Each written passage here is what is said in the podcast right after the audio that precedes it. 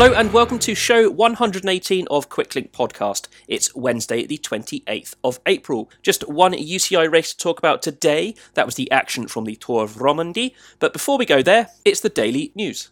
Pro Tour team Delko have reportedly laid off DS Gorka Gerrikagoitia and five other members of staff, as well as reducing their race calendar amidst financial difficulties. Delko won the Tour of Turkey earlier this month through Jose Manuel Diaz and are due to race next at the three day Vuelta Asturias, which starts on Friday, before tackling Volta Algarve between the 5th and 9th of May.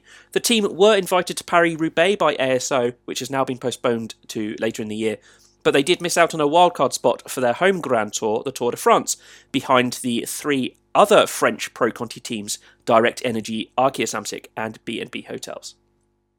The Tour of Switzerland organisers, IMG, have confirmed that this year's edition of the race will be complemented with a two day women's version, the first such event for 20 years.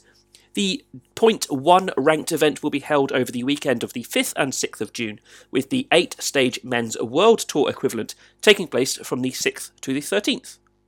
Dylan Groenewegen is set to make his return to racing at the Giro d'Italia after completing his nine month suspension following the crash with Fabio Jakobsen of Deceuninck Quickstep at the Tour of Poland last August. Groenewegen has replaced Chris Harper in Jumbo Visma's lineup after the Australian has been forced to withdraw with an eye condition. You can expect a full Giro preview show, route, riders, and reactions from us next week ahead of La Grande Partenza in Turin on the 8th of May. To Switzerland for the day's UCI racing action, the first of five stages at the Tour de Romandie. Racing began there yesterday with a 4 km prologue that ended with a 1k drag at 6.5% in the municipality of Oron in the hills above Lausanne and Montreux. That went the way of an Ineos 123. Rohan Dennis, the 2018 and 2019 time trial world champion, took just his second win since that day in Yorkshire, coming home in 5 minutes 26. That was 9 seconds ahead of teammates Geraint Thomas and Richie Porte.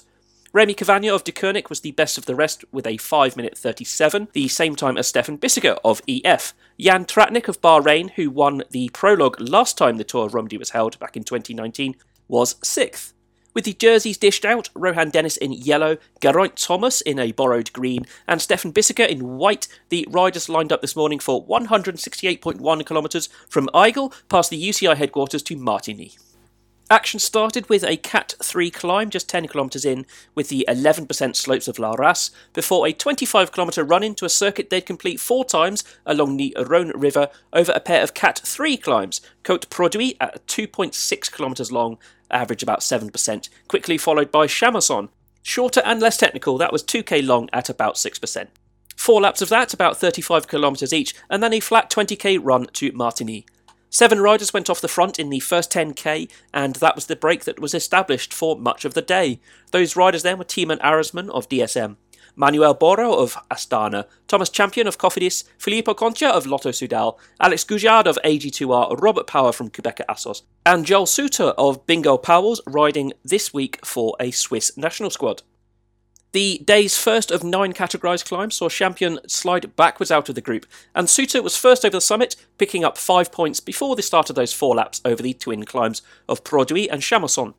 Suter took Produit, and with the gap back to the bunch, are now around six minutes. As they crested the first of the pair, Suter went three for three and was crossing the summit of Chamoisson. Harry Tanfield of Qhubeka Assos abandoned shortly around this mark, just 60 kilometres in, and then Suter took both climbs on lap two before Manuel Boaro took the first of two intermediate sprints in Saxon. That was repeated on lap three, Suter taking both climbs before Boaro taking the sprint. And then we jump forward to the final lap ahead of the final climbs. The break's gap was now down to just 20 seconds, but they were still six riders strong. Ineos Grenadiers setting a slow tempo at the front of the bunch as they hit the technical steeper climb of Produit for the last time. Gougeard was the first of the break to be caught with 27.7k to go. Power and Boaro were next to slip out the back, and Thymen Arensman took maximum points atop Produit as the peloton caught everybody else. Arensman then had a 12 second gap after pushing on solo, and he took that to the top of the day's final climb to put him on 11 points for the day. Suter way out in front on 38. After Arensman was caught, Rémi Cavagna went solo off the front. At the start of the day, he was fourth on GC, 11 seconds down, but his attack was short lived as we entered the flat final 15k to Martigny. The group had fractured strongly by this point, with this reduced front group some three and a half minutes over the rest. Cavagna went again with teammate Mattia Cattaneo, and they were joined by Damien Howson of Bike Exchange and local lad Sebastian Reichenbach of FDJ. They briefly escaped, but with the pace picking up behind ahead of a sprint finish, they were caught 8 kilometres from home.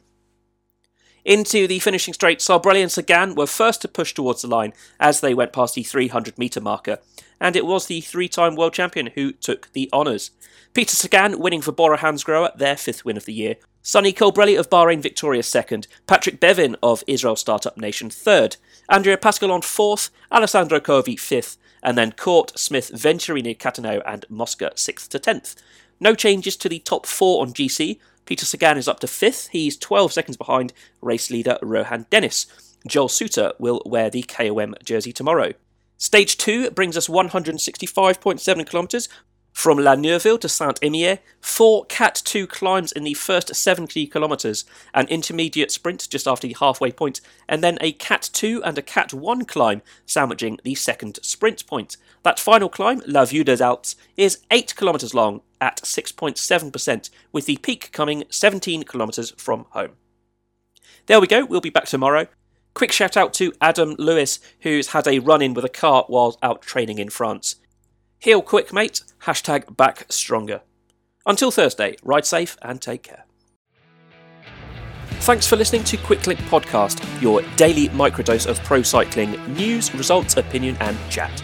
We'll be back tomorrow with another show, but in the meantime, you can hear all of our previous episodes at quicklinkpod.co.uk and find us across social media at QuickLinkPod. If fantasy cycling is your thing, our Velo Games show league code is 572732917. Like and subscribe, rate and review, and we'll see you tomorrow. Bye now.